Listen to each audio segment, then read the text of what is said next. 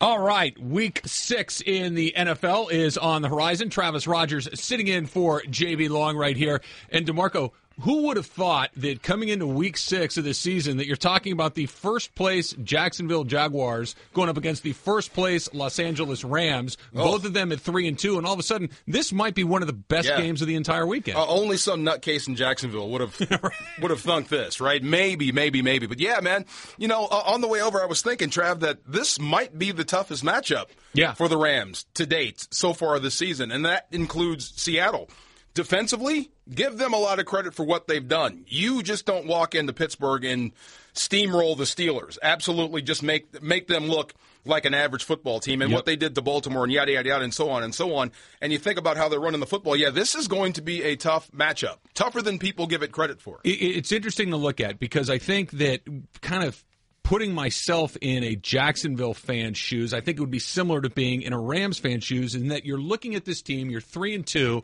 you're on the top of your division.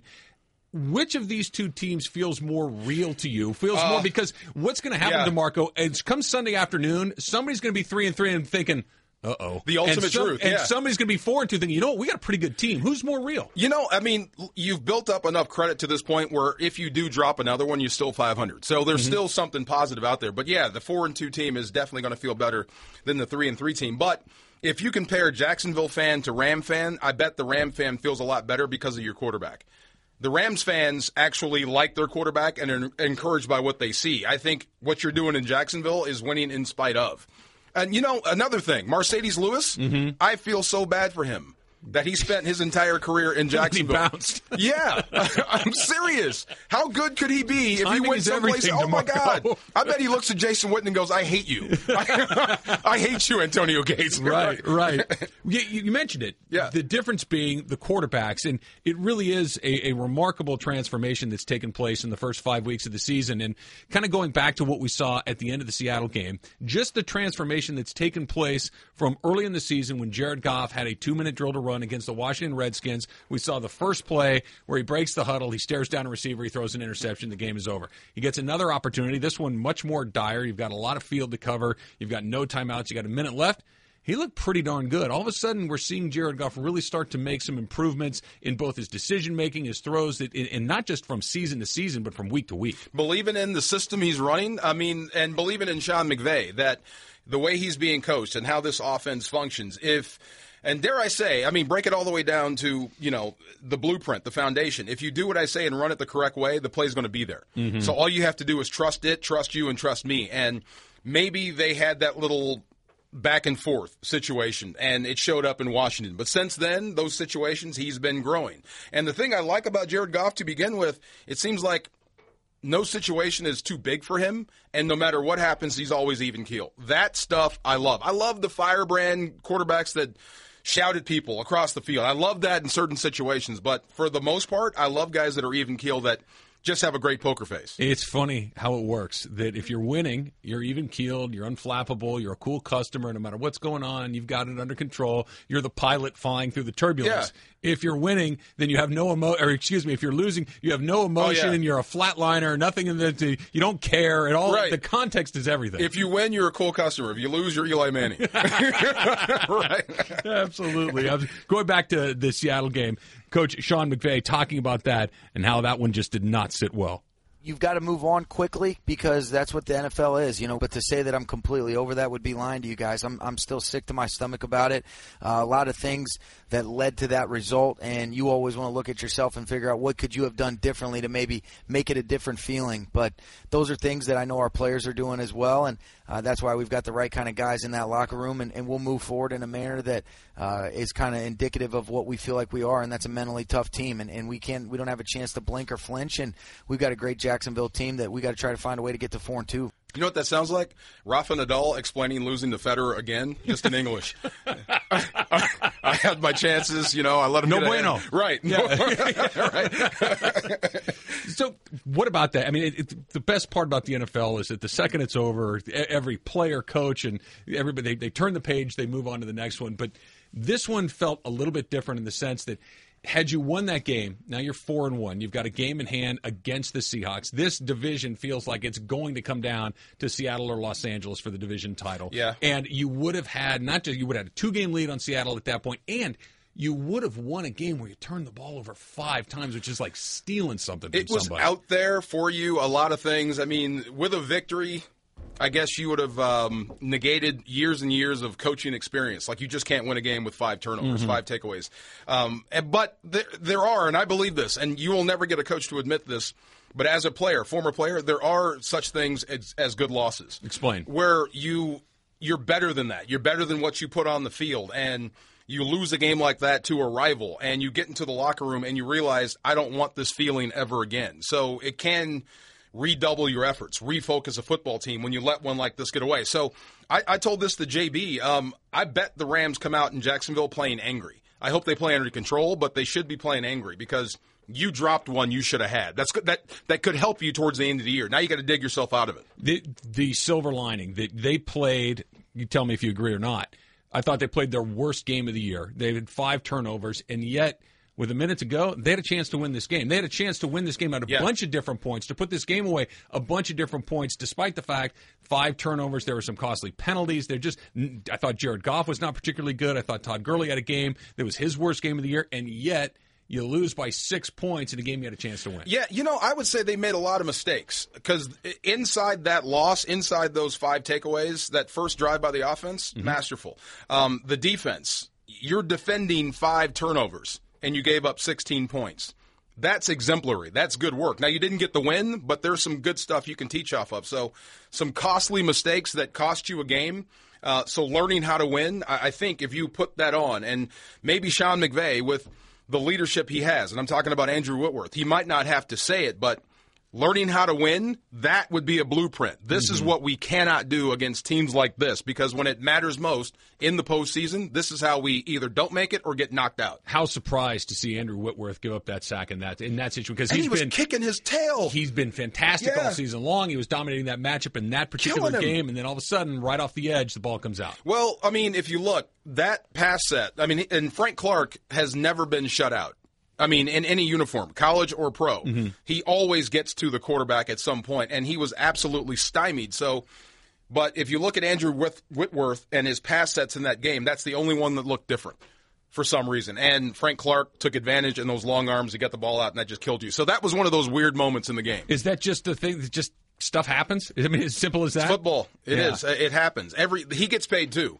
You know, and look, um, credit to him for staying with it after being shut out because some guys just go away. I can't beat this guy. I'll just, you know, be in pursuit. But credit to him. He finally got the edge. He took it and beat him for a sack. All right, Travis Rogers sitting in for JB Long. We're getting ready for the Rams and the Jags week six of the NFL season. You are listening to Rams All Access on ESPN LA.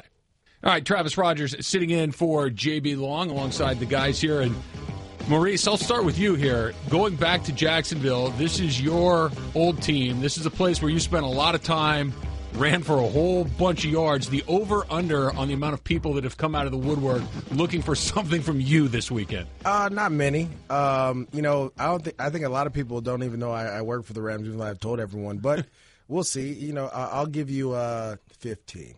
We'll see. We'll say fifteen. That's a pretty good number. Well, yeah, I was there for nine years. You know, it was a long time. It was a Yeah. long time. How long since you been there?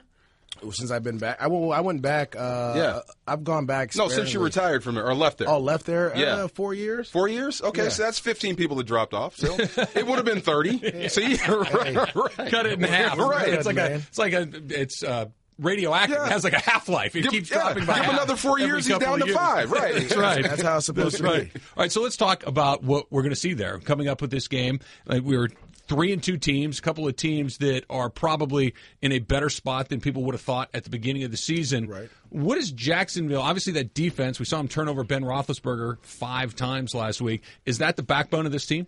Uh, that, that was that was always going to be the backbone of this team. When Gus Bradley first got there, that's the mindset, that Seattle mindset, coming in, building a defense.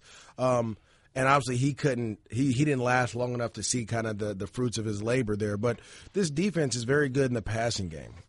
Rushing, not so much. And so I think that's where you take advantage of all these pass rushers. They have guys that can get to the quarterback all over the place, but they struggle stopping the run. So uh, you have to try to you know, not being those third and longs that we saw this past Sunday, and not being those, you know, third and eights. You got to get in those third and twos and use what uh, you do better uh, than they do, and, and continue to move the chains. It's going to be the same thing I think every week for the Rams is staying ahead of the chains, keeping uh, Jared comfortable in the pocket, and not allowing those pass rushers to get to him because they will get to him. Yeah, it's funny uh, they, when you talk to Jags fans or people that like the Jaguars. They say, "Well, they're leading the league in sacks. They got 20. Well, they got 10 in week one. Exactly. They've had 10 cents. I mean, they got after Houston. They're good at, at, getting after the passer. It seems like you just can't, if you're a Rams fan, you can't get away from a guy named Calais Campbell. Mm-hmm. I mean, in Arizona, he was a Ram killer, and he's playing up to his six foot eight down in Jacksonville. So it's going to be a problem if you have to throw the football. They can absolutely get after you. I love Myles Jack, by the way. Uh, uh, yeah. What a steal. No, Bruin. That, that, that's yeah. my baby, man. Yeah. I, that's your baby? Wow. That's my baby, man. I was one of the, uh, I stood on the table in Jacksonville that year for them to go and get him. Uh, obviously they took Ramsey in the first round. A lot of people were concerned about his knee, yeah. right? But uh, I was like, look, this kid can do everything if you put him on the field. And they, and they had some issues early on, but as you see, he is just lights out. And then Telvin yeah. Smith is another one of my guys that uh, we have the same agent. And it, I mean, these linebackers are running four three, four fours all over the field. I mean, that's the new it's age linebacker. Defense, so yeah, they're going to fly around. I think the biggest concern really is that is is are those two corners, mm-hmm. right? Um, Can I ask you, a question before you say that? Yeah, those corners are good, right? Really good why would you throw the ball 50 times if you're Pittsburgh? Are you insane? well, no, because that's what happens when you, you have. You're stupid? No, oh. when you have guys barking Sorry. You know, and, and all those things. But um, I, I, think more than anything, um, when you do take those shots on those guys, they do give up plays. Right, mm-hmm. they'll, they'll, both and of them make give up them plays. Too. Yeah. yeah, yeah. They're they're they're gamblers. They give up plays, but when you do take those shots, like we saw last week with Sammy running downfield wide open, you have to you have to hit them.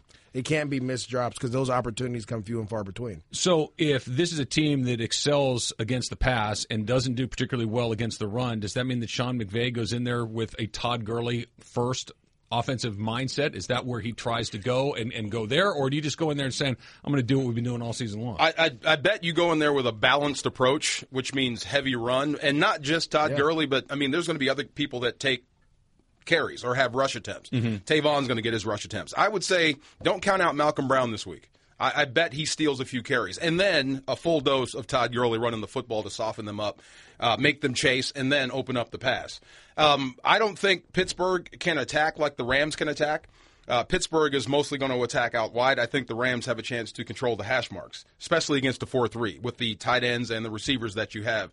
Uh, going against those linebackers and regular personnel, I expect a lot of wins in the passing game. Don't you? No, versus yeah. Jacksonville. Well, I mean, it's, it's it's it's tough to say that because when you it's funny. So I got a chance this offseason to go see Atlanta. Yeah. Uh, go see Tampa. Guys that have these younger backs, obviously Jacksonville. Uh, even even the Chargers before their linebackers got banged up. They have young athletic guys who they think can cover in zone, cover wide receivers for a little bit of time. Now you have to worry about your pass rush. I think with these guys though, where they where they they're not very good. These linebackers can cover all over the place, but they cannot take blockers head on. And so uh, a lot of that stretch plays, yeah, you may have to go more downhill, which is tough because they do have Malik Jackson and, and Calais Campbell there. So they they've kind of done a good job of protecting these linebackers and allowing them to run. Um, but you have to put those guys in the phone booth to take advantage. So I would say in the passing game, you have to play action pass has to be huge. They have to have uh, what we call eye violations and misreads, and then you're able to get guys behind them. But I think this is going to be one of the tougher matchups for our tight ends and backs, just guys out of the yeah. backfield where Tiger has been able to run past guys. These guys can cover a little bit. Now, the the funny thing if is, if I get Todd on the mic, I feel comfortable. Well, oh, on Poz? Yeah, if, yeah. If I get if I get Todd on the mic, I feel comfortable. Right, right. And I, I, think they can create that. That's what I'm saying. No, no, no, definitely. And, that, and that's the one. That's the one issue. And Poz, we played together uh, for a couple years. I want to say like four or five years. So uh, I mean, he has some. He's getting older, and, and those he he can't run as well. But I think the key really is for this Rams defense, right, to create those short fields, create those turnovers, because you do have a quarterback. If you stop the run early with this team, and you force them to throw the ball, and you keep the game close, this quarterback will turn the ball. He's going to give that's you what a couple. He's going to give you wow. a couple, and yeah. that's and that's the key. I mean, that at the end of the day, it's really not about the Rams' offense. This game, this game is about the Rams' defense and for and stopping uh, Leonard Fournette and forcing uh, Blake Bortles to throw the ball into coverage. And Chris Ivory, I got to throw him in there. Well, yeah, stop the running how, game. How many? Have you ever played with a guy named Ivory? First or last name Ivory? No.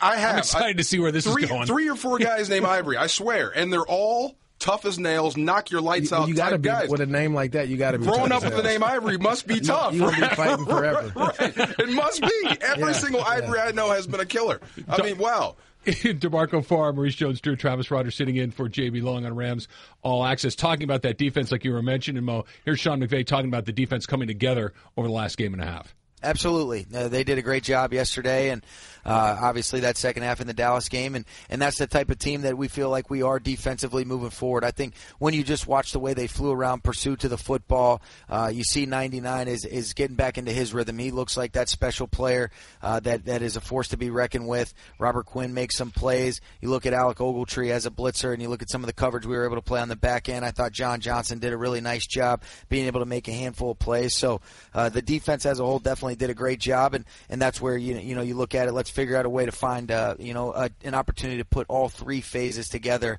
and then we feel like a lot of good things are to be coming. God, I'm I'm so sick of the business of football because if Donald had a, a training camp and a preseason, he would be wrecking shop. As of right now, he's better than J.J. Watt. Not because Watt is hurt. Yeah. If you watch them game game in and game out, the way they play, I don't think Donald's been blocked yet. No.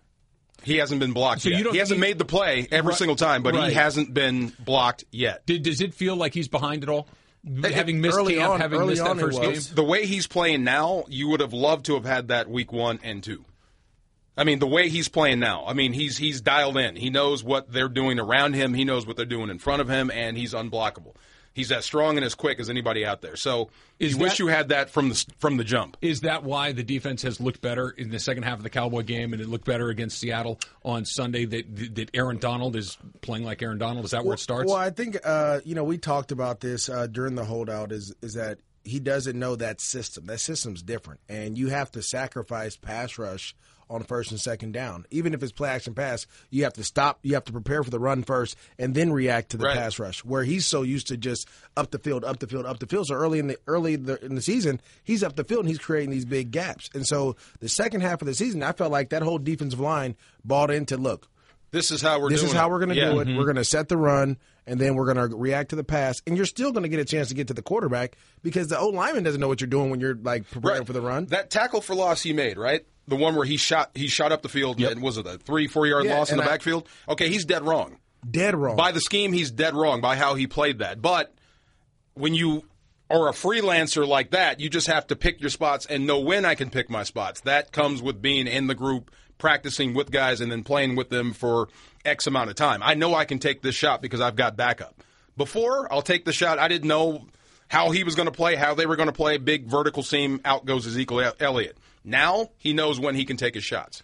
what did you guys make of John Johnson in his first start? He steps in for Maurice Alexander. uh, well, Made first, Wade look like a genius. well, well, first of all, let me say this: he needs to come to Power Endurance. I said this on air, and he needs to come get his speed work. there. Oh. Shameless plug. Up, up in the Bay Area, it's a new gym we just opened. He's more than welcome. You know, we'll give him a a bell. discounted Can, can, price. can, can I take a stab at this and see that maybe you have something to do with that place? It's his No, gym. of course it is. No, you don't gym. say. Yeah, yeah, Huh, right. huh. But no, I, I thought Are you? Well, go ahead. Are you If saying if- if- because he got ran down by one of the fastest quarterbacks And- ever? and He got ran down by a quarterback. I don't care how Actually, fast he is. McKissic was going to run him down, It- and, it- and that's shouldn't got- okay. it shouldn't have got ran down. Period. You you you catch a you pick a flat route. I I don't care if you have to run 300 yards. You should never get caught. It was a great angle by Russell Wilson. Give, But- come on, man. No, but I'll say this: he played for he played well. I mean, you talk about he had two picks there. He had he caught one. The other one he had in his hands. Gets knocked out by Doug Baldwin. He did a good job of playing in the middle of the field. He's much more, he's much more athletic. He's got uh, than, range. than Mo Alexander. So I think now you you have a situation where okay, you have a couple strong safeties. I wouldn't be surprised to see them put Mo uh, if he is uh, up, put him at linebacker. Alexander? Yeah, Mo He's Alexander. gone. Oh, he's gone. They, they let him. They let him go. Oh, yeah, they let yeah. him go. Um, if you look, I was. Just, if you look at the anthology of Wade Phillips, his defenses, and the safeties that play in it, it would be easy to pick Mo Alexander out. Right. He's more of a box safety. Well, that, that's yeah. what I was, I was four thinking. three safety. Right. Yeah. And so I guess when those situations, uh, now hearing that Mo Alexander is out, it's okay. You have a young kid. You drafted him in the third round. He's going to play. He's more athletic. Yeah. He fits your scheme. He can cover. He can do middle of the field things. Now you're just waiting for LaMarcus to come back, and I think you have a, your your, your second. And if he were healthy, this is what uh, this is my thought. If if Johnson were healthy in training camp, that move would have happened sooner. You think this was just they were just Yeah. waiting for him to get right to make this move? Get right, get acclimated. Let me see how you look. You look fine. Then we can go ahead and make this move. All right, we're going to come back more with the Jacksonville preview. That's coming up next with four down territory on Rams All Access on ESPN LA. All right, time for four down territory with ESPN Jags reporter Michael DiRocco. And Michael, let's start right here. It seems that having read about this team and seen some of the games that the Jags have played, that this team is going to go based on how that defense plays. Is that right? Yeah, absolutely. I mean, they've scored four defensive touchdowns, so it's probably a little unfair to expect that to happen every week. But the way that they've been playing, especially against the pass, they've given up only five pass plays of 30 or more yards it really has set the tone. And, uh, you know, they've already surpassed their turnover total from last season, 13 last year. They've got 15 through five games. And that's kind of been the identity of this defense. They're taking the ball away at a pretty record pace here. And that's really given the offense the ball in good field position and allowed them to, to really run the ball as opposed to having to have Blake Bortles, you know, throw it 30, 35 times a game. Michael, you bring us to our second question, which is about Blake Bortles. We fifth year in the NFL, and it seemed like he was trending in the right direction early. Last couple of years, not nearly as much. Where are we in the Blake Bortles experiment? I think we're coming to the end of it. it, it it's amazing this in this day and age when it's all about the quarterback the Jaguars are doing everything in their power to minimize the quarterback. It, it, it just doesn't make a whole lot of sense, and you wouldn't expect it to have success, you know, again in this day and age. But they, they're trying to keep him in that 25 to 30 pass attempt per game. Um, and rely on Leonard Fournette and Chris Ivory, and, and so far it's worked. I mean, they're leading the league in rushing. Um, you know, it's just interesting. Bortles threw it 37 times a game in his first three years, and uh, you know, that was just way too much. They only won 11 games. So it makes sense to try and minimize his mistakes. He had the NFL's worst turnover total and I think it was 63 turnovers total from 11 to 4 or 13, uh, 14 to 16. So, you know, they're just trying to minimize his mistakes and minimize relying on him. Michael DiRocco, ESPN Jags reporter. Leonard Fournette, is he going to be able to carry that load to be able to do what you just described? Or at some point, is Blake Bortles going to have to make a play or two so people can't just key on Leonard Fournette? Well, it's interesting because I looked up the numbers, and they lead the league in carries with, against an 8, 9, 10 man box.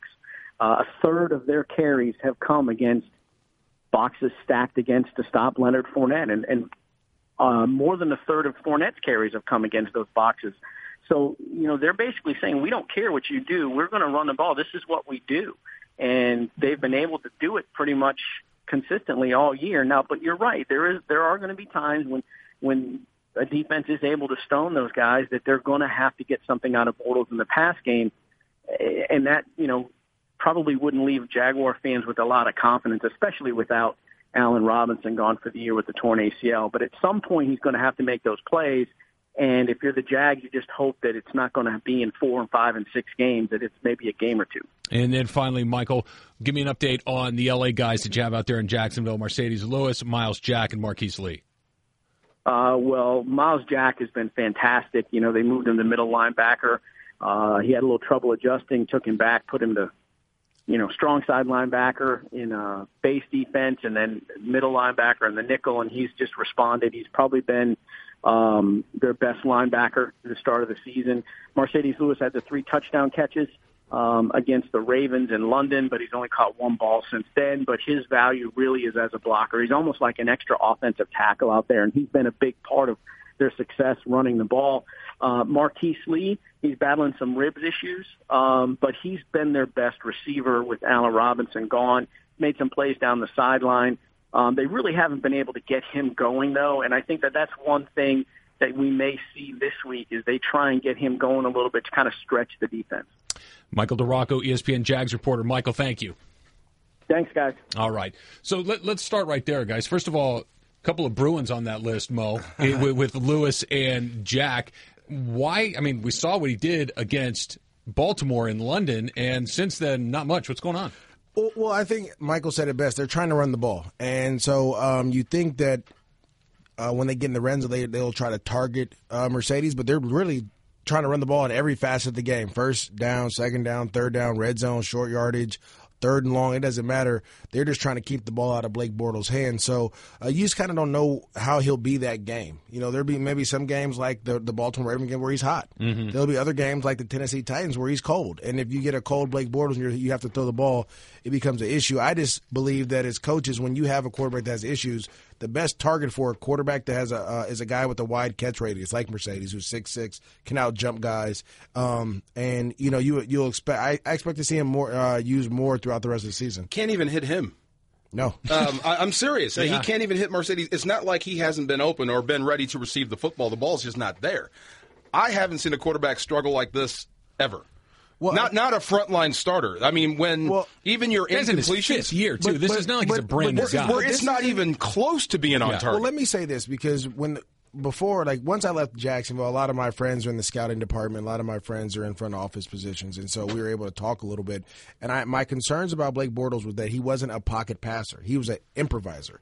When the play breaks down, he's able to run, keep his eyes downfield, make big plays. True. That's what they loved about he's better when he runs. Yeah. yeah. But they thought that oh well we can coach him into this. And you no. can't make a 19 20 year old 22 year old guy you are what you are. Yeah exactly. By yeah. that point you are what you are. So now yeah. you, you, know the league figured out okay we can't blitz him to force him out of the pocket. We're just going to make him stay in the pocket and make him throw from the pocket. That's I mean, the issue. way off target throws to where the punt team doesn't even react. No they just run out there yeah, I mean, uh, we've seen this before.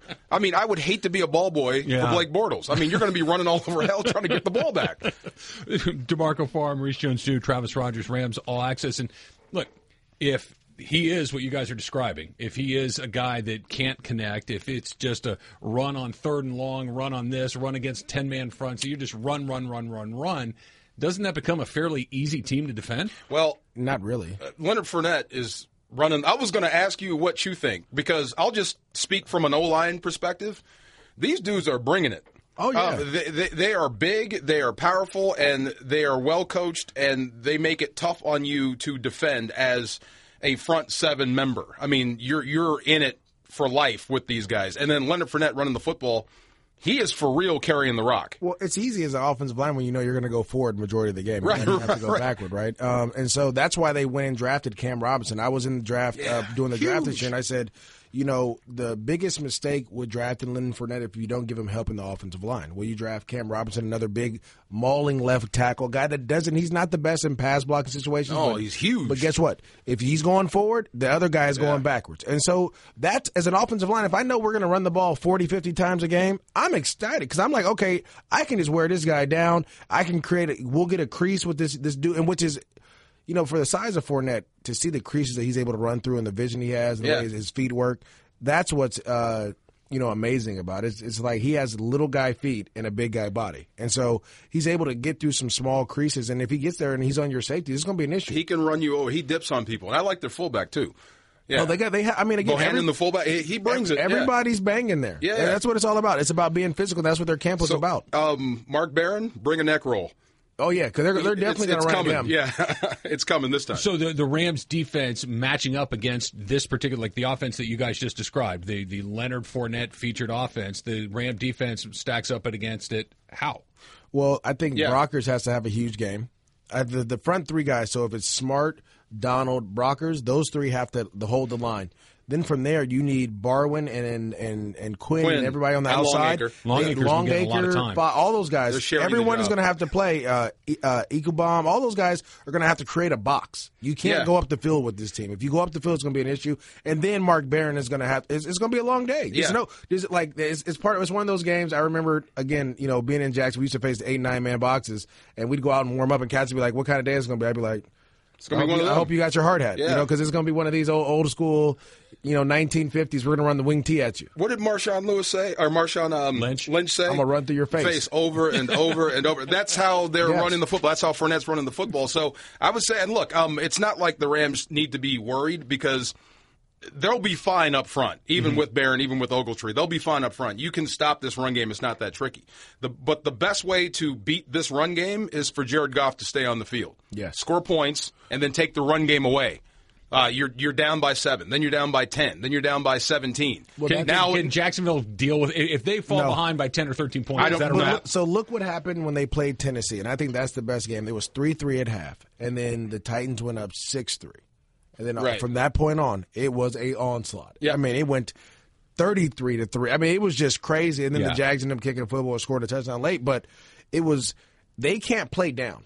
They can't Right. get in the third and long too many times running the ball, knowing that they're going to you're going to have to come off the But ball. what you don't want is to turn the ball over multiple Early. times Right. in Jacksonville and let Fournette get 30 carries. Yeah. Well, Yeah, I mean, it's uh, anywhere. If they play like they did against the Seahawks, you turn it over five times. That gives them exactly your offense isn't on the Yeah. field, and you're going to feed Fournette over. I and love over this again. D, but I guarantee you they'll wear, wear down before he does. All right, see more and sit closer with Vivid Seats, an official partner of the Los Angeles Rams. Visit vividseats.com backslash Rams today to reserve your official ticket, travel, and VIP tailgate package to the next game. You're listening to Rams All Access on E ESPN LA. All right, Travis Rogers sitting in for JB Long on Rams All Access here. And guys, let's let's start right here. And Maurice, you've mentioned this a couple of times. One of the things that the Rams did really well in the first four games of the season is they stayed ahead of the chains. They were in good down and distance almost throughout the entire game. Really not asking Jared Goff to convert a bunch of third and nines, third and tens. It did not happen against Seattle. He was in a bunch of third and long situations. How do they avoid that against Jacksonville? Well, you have to run efficiently. You have to be efficient, meaning you have to get four yards on the first down, um, half of what you need on second down to get to the first down, and then third down you have to convert. But I, you know, I, I really thought Jared Goff grew up in that Seattle game. Um, that two minute drive at the end to win the game made every throw needed to be made. Uh, through the game winning touchdown, you just got to catch it right. Um, it, without with all those issues that happened, you could have all been right if you if you you catch the ball. But I, I still think again, this offense is still we're still evolving. It, it, it's it's it's funny that we we talk. It's like a it's like a, a newborn baby. Right, and and and you're still going to have mistakes. You're still going to have to teach it. Don't put your hand in the, in the in the plug, and don't put this in your mouth, and do those things. And that's what you're still seeing. You're still seeing guys miss a line. You're still seeing guys uh, not run the right routes. You're still seeing miscommunication. That thing's gonna is gonna come with time, but we're starting to see less and less of that. And so they're getting better and better and better. I just now want to see. There was a play in the game where I saw Jared. Um, you know, because again, we're talking about saying had a chance, but there's a chance where you can get these chunk plays in this offense. And there was a play where uh, Sammy Watkins was wide open. I mean, he had I want to say the young rookie beat by like five or six yards, and you got to complete that with the Earl Thomas cutting.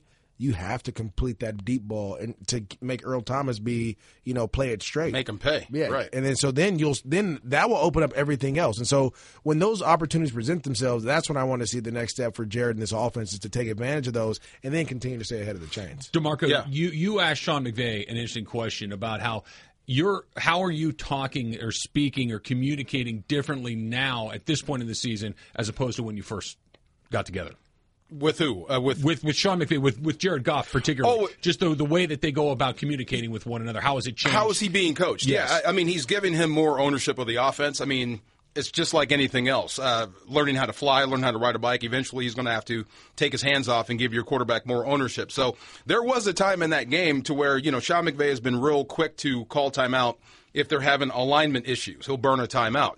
I thought there was a time in that game where Jared Goff actually had it under control, but McVay still called timeout. And that's what they talked about. I was fine. I had him lined up. So if you're getting growth there out of your quarterback, your offense is going to be measurably better. But I agree with Mo. You're going to need Sammy Watkins this week, especially against these corners. Um, if you can make plays on these corners, you'll break their back confidence wise. No question. Because they have a ton of confidence in these corners. So if you have a receiver that's making plays against them, that will hurt them. But I don't know how you do this, and this is why I say don't sleep on Malcolm Brown. But I need Todd Gurley effective, as effective as he is on his first carry, as he is on his last five. Um, you need him to be a fourth quarter, fourth down, or fourth quarter closer. the way he was in Dallas? Yeah, you need that guy. Um, I think that's what was missing in the red zone last week, especially towards the end of the game. We didn't talk about it too much, and sorry about that, Yeah, Travis. no worries. He wasn't even on in, on the red zone. They didn't even try to give him the ball. Like that was so frustrating to Well, me. you they know? were And- still calling the same his plays. wasn't to him. It wasn't with him. and I, so I, there's that, an that issue means there. you're not trying to give him the ball. I don't, I don't Or know what's what going you're on doing. there? Why- or why something not? else is going on. I, right. I, I mean, I really don't know. I mean, sometimes you have some, uh, you know, when you fumble the ball, some guys get upset about it. that happens. Uh, you know, and, and if you're not playing, if you're not able to bounce back from that right away, you get a little some issues with those type of things. And I think the expectation for Todd is so high right now in that offense that they expect him to do a lot of a lot of really good things all the time. And we have to remember Seattle's defense. No matter how bad their offense is, their defense is going to be good. Pete Carroll's going to make sure that he lives and dies with that defense being good. And so I think this week is the same way. you have to understand that early on it may not be good. It may be ugly. But as you get going, and that's what the Jaguars understand, that's what a lot of teams that run the ball understand. It's going to be it's going to be hard early, but as you keep going, those runs are going to break those 10, 15, 20, 30, 40, 60 yard runs or 60 yard plays are going to break down the field. So you have to take the good with the bad sometimes in some of these games, especially uh, an interdivision game like last week. You mentioned the the struggles that they've had in the red zone and going into this game and you're talking about the ability to get a lead and get on and all of a sudden get that snowball rolling downhill and really get them on the run a little bit, DeMarco. How important that when they do get in there, not only are they just kicking field goals, but they're scoring touchdowns. Uh, no doubt. I, am with you. Um, Cooper Kupp, I agree. I expect him to catch a pass like that. Expectations. Um, Robert Woods, I would expect to catch a pass like that. I think Sammy Watkins, I would be able to trust, but um, in those situations when they do go to the bag of tricks or those plays that Sean McVay doesn't want to unleash unless they work, uh, when he does call those, those guaranteed to work plays, you've got to come up on the other end productive. Um, Cooper Kupp, for the most part, has been that guy. I think it could be Gerald Everett this week.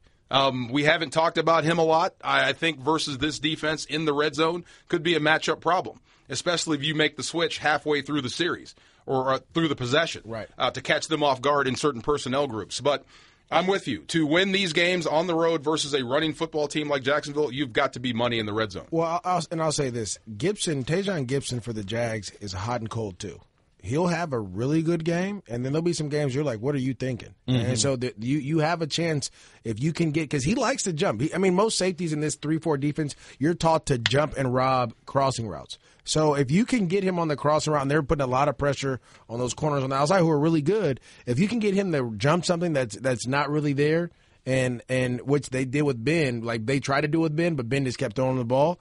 If you can get it over his head to the next guy, I mean you can get after him. And we have to remember there was a touchdown that uh, Ramsey gave up against uh, Antonio Brown, where Big, Big Ben threw a great ball uh, mm-hmm. over the middle, and Gipson was supposed to be there, and he didn't know he wasn't there. He jumped something else. And so you can these corners can be left out there by themselves and be beaten, but then that play got called back by holding. So you have to understand everything has to work when you do that. And I, it, there's some pieces that you can't take advantage of on this defense. And, and it does feel too. And you go back and you look at the game that they played against Tennessee that if you can get up on them, that's it. That's that. That this is not a team that's going to come back from a ten point, a thirteen point deficit. Well, and again, it's not as if they not don't without have the help. weapons, right? Not without help from you. Well, right. then, well, this yeah. is. I'll, I'll, tell you when I went and saw saw this team, this Jacksonville Jaguars is probably the the most talented I've seen since 2007. we were there. Um, they have receivers. They had all pros at receivers. They had running backs. They had O linemen. They had DBs, defensive linemen, linebackers, safeties, corners. They had kickers. They had all this stuff. The one position that they're hurting is quarterback. So when you get down by 13, your quarterback has to play, and that's what that's what teams have to understand. You have to come out and be aggressive against this defense early on. And, and, try to put up points. And yet you may get a turnover or two, but you have to score points. And, and scoring points is not three. You're scoring touchdowns to jump up on them. And, and once you get that going, you're fine. When do you pull the plug on a guy that you know can't do it? I mean, if, if you're yeah, if you're Jacksonville and you're three and two, and and listening to you guys and listening to Mike DiRocco, who we talked to a couple of minutes ago, that this is not a, a, a viable answer to our problems at quarterback. When yeah. do you pull the plug There's and say we got to try somebody else? Who's coming off the bench? Well, let we me got say, Chad Henne's well, your next me, best guy. Okay, let me then. say this. so never. There's a lot of there's a lot of uh, jobs riding on Blake Bortles. When you make a pick like that, anytime you yeah. make a quarterback yeah. in the top rounds or in the top of the first round, top five, top ten, top three, whatever it may be, there you are putting your name on that player, right? So you're going to give that player every opportunity to change Five it and make it right. a long time. Hey. As long as the GM's there, he's going to have a chance to start, and, that, and that's just how it is. I mean, that's the way this game is. You look at uh, a lot of guys. Um, uh, if I had a Deshaun Watson coming off the bench, been done okay, already. But, no question. Why not draft a Deshaun Watson? Because I think they still thought Blake Bortles was going to be Blake Bortles, but I think he's proven that he's not going to be. That the, the Blake Bortles you thought he was going to be doesn't exist. If, if well, you're don't allow him to exist, yeah. You're talking about the guy that moves around, and that, that no, version no. of him doesn't exist. No, the the guy that the the big play guy down the field doesn't exist, mm. right? Because again, we have to remember and no disrespect to the the Sun Belt Conference. I mean, they, they have some good players that come out of there. A lot of good players come it's out of UCF. the SEC or the Pac-12. You're, you're, you're, the defense that you're playing aren't, aren't really that, that high powered, or yeah, they can you know make plays on the ball. When you get in the league, regardless if you play in the SEC, you play in the Big Ten. When you get in the league, it's a completely different. It's, it's yeah. different. And some of those plays where you're making, where you're throwing, chucking the ball deep, and your guys running underneath. I mean, I want to say his wide receiver was uh, Breshad Perriman from the Baltimore Ravens. Mm-hmm. We haven't seen him do much, and he ran a four-two-one or a four-one-eight, and so those things may work in college, but in the league, you have to have routes. You have to be precise. The ball Yeah. has to needs to be where it's supposed to be. I mean, we always talk about mechanics. It's not really about mechanics. It's ball placement Yeah. and timing. If you have ball placement and timing, you can throw the ball however you want. You could push it. You could hook shot it. However, as long as it gets to where it's supposed to go. I'd like to see that. That's how it needs to be. Yeah. Well, the, the more I watch, and, and you guys obviously are, are seeing this at a much different level than your average fan, but it's exactly. It, it doesn't matter how it gets there. It just needs to get to the right place at the right time. Man. All that other stuff doesn't matter. I went to a Super Bowl with a guy that didn't throw a spiral once. Yeah. But it got there on time and on the money. Who's It that? Kurt. It was ugly most of the time, but it got there on time, on the money. It does as long as it, and that's the funny thing. You know, when you hear all these these quarterback gurus, it you. It's not how you throw it. It's not all the, uh, those different things. And I, and I actually, you know, I don't know if all our listeners know. I played with Greg Olson, the quarterback coach uh, for the Rams. I played with him in two places in Jacksonville and Oakland.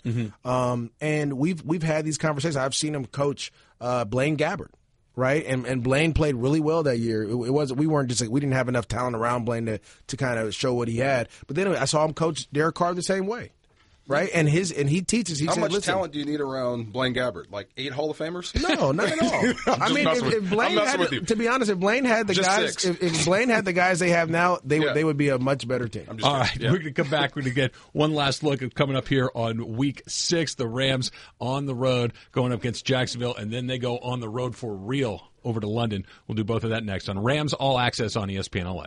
All right, Travis Rogers sitting in for JB Long. And guys, how about this number right here? Sammy Watkins has just been targeted six times in the last two games. Just a couple of targets in the game last weekend against Seattle. They made the move. They bring him in here. He's supposed to be the go-to guy for this offense. He's the guy that's going to make everything different from what we've seen previously. It really hasn't happened so far. How come? Uh, well, it's tough. You know, teams are starting to take him away a little bit. They're they're trying to limit uh, the big play. They know he has that big play ability, but we talked about it on their pregame show uh, last Sunday. I, I, I figured once the Rams, you know, when you're winning, everything's okay. You know, you'll put up with a lot of things, but once you lose, you'll start to see a lot of guys get a little upset because he you, you brought him in here. You traded all those picks to get this guy the ball. You got to find a way to get it to him early. You know, he is a weapon. He's going to be continue to be a weapon. You have to get him in the groove, though, and, and that's one of the tough parts of being a play caller is you have to get Todd in the groove, Sam in the groove, and then you got to kind of sp- space out. what Robert has to get in a little groove, and once those guys are moving, you saw kind of how it looked against uh, uh, the Niners. Yeah. Once they get, once all these guys get mo- moving, it you can you can do some really good things. Oh, the talent you can see it. It's it's obvious. Um, he looks different. He plays different. Uh, they play him different than any other receiver on the football team. So it's there. But I remember when they made the trade for Mark Barron. You can almost plug him right in. Um, he's not dependent on someone getting him the football, and you don't have to run a precise route to the ball to be effective on that side. But with Sammy Watkins, you've got to be letter perfect in your route running. You got to know where to line up and uh, what they're trying to get done in this this certain play they called. And if you don't, the ball's probably not going to get to you. Uh, you're going to fool. Like I remember Mike Martz, his big coaching point. I remember him yelling at Trent Green and then through Kurt Warner and then every other quarterback that we had. Don't fool the quarterback. He's yelling at the receivers. Don't fool the quarterback. If it says five and out, be five and out. If it says hook uh, six and then hook up, go six and hook up. If you go seven, you're fooling the quarterback. He's going to hold it. He's going to get hit. That's going to ruin it. So. I, I think it's taken a little bit longer, in my opinion, to get Sammy Watkins acclimated to this offense. At, at some point, it's going to click. The light bulb's going to go off. The the idea of spreading it around. I think one of the things that has made the Rams as effective as they've been so far offensively this season is that the ball does go to five, six, seven different guys on mm-hmm. any given Sunday. Balancing that idea of spreading the ball around and getting everybody involved, but at the same time, I got to feed Sammy. Sammy's my guy. I got to make sure he gets the ball. That's got to be very difficult. Well, well, I think it, it, you just have to move him around and put him in different situations. Um, I think there's sometimes you, I, I would prefer him at the three spot, the the third wide receiver in the trips formation, where you're closest to the tight end or closest to the tackle. I mean, because now you're putting him on the third wide receiver, or if not, you're putting the first wide receiver inside, which he's not used to, or the first corner inside, which he's not used to, and now you can take advantage of some things like that. I think just being more creative in those situations. I know Coach McVay's done a great job of putting Cooper Kupp there and Robert Woods. Now I think it's Sammy's turn to get there and bring one of those Jags corners into a into a uh, situation where they're not comfortable. Right. See, a lot a lot of corners are comfortable being out in space, but when you get them around the box where they got to kind of get off Traffic. some blocks and tackle. Yeah. Yeah. guys get a little nervous, they, and it, it's funny to see it. And so if you can move him in there, you might be able to, to put him into some situations where he's able to use his speed and his ability, his playmaking ability. Maybe throw a quick bubble screen out to him or, or something on the lines of that. Uh, back when Romo was still healthy and in Dallas, he would spread it around. But when he got into a pinch and I need Jason to play, Witten. or I'm Dez. going to Dez Bryant. right. It's third and a lot. And I, it's not about the offense. We need a play. I'm going to that guy. That's what I thought Sammy was going to be for Jared Goff. But it hasn't materialized. feels like that's just yet. Cooper Kupp at this point. So through the first early part of the season, when they need something, it feels like Jared's Right. eyes and maybe Tyler Higbee every once in a Kupp while. is going to attack out of the slot, right? You need someone that can attack outside the numbers. But you, you have to. That takes time. Yeah. and, and that's what we all have to realize. You got to remember, he came in halfway through training camp, eh, or what, all the way at the end of training camp. We he, were in he was in. Buffalo, Yeah. had a great game in Buffalo, and, then- two days later he's a Yeah. Ram. And, and Yeah. so you that that takes time, and, and I know he's frustrated, and I know a lot of guys are frustrated, especially because of the loss. You feel like you should have won, you should have played better, all those things. You have to be willing to put in that extra time with Jared, and Jared has to be willing to put in that extra time with you to get on the same page. Let, us very quickly take a look around the rest of the division. The NFC West. Arizona is hosting Tampa, and it feels like Arizona's right on the cusp of being out of this thing for good, DeMarco. Well, it just changed. Adrian, Adrian Peterson, Peterson. now No. resides in Arizona. No. hey, look, No. that's hey, look, that is still a No. guy you have to contend with. Demarco, no. It's On game because day? because their offensive line is that bad. It's, it's not. It doesn't matter what the running back does. Their issue the AP had in New Orleans is the same issue he has in Arizona. The offensive line. lines are horrible. You, s- it's look. If I'm on defense, I'm going from defending Chris Johnson to Adrian Peterson. That's a problem. No, yeah, you're right. That's what I mean. So Adrian Peterson there creates new issues for Arizona. But I agree with you. They're on their last legs as a football team as we know it. Mm-hmm. They're going to have to retool, especially at quarterback. What they, I mean, they're they're older. It's Yeah. a lot of positions, but you have to remember that offensive line. They've been trying to fix it and patch it up with draft picks and free Yeah. agents, and they can't do it. And so, at the end of the day, Adrian Peterson is, a, is is similar to similar to Fournette, where he needs creases to run. He can't. They can't get anything going Right. in Arizona. And so, if I know I can stop the run, and we can't get and you can't do anything with him, Carson Palmer's going to have to beat me anyways. All right, San Francisco is in Washington, and Seattle, of course, is going into their bye week as well. The Rams' bye week coming up in a couple of weeks after they play in Jacksonville. They're on their way to London to take on the Cardinals, and then, all of course, you have the bye week after that. You can hear me on the pregame show. We're going to start that one 10 o'clock on Sunday morning before the games. You hear these two guys on the call as well in Jacksonville. The first place Jacksonville Jaguars hosting the three and two Rams.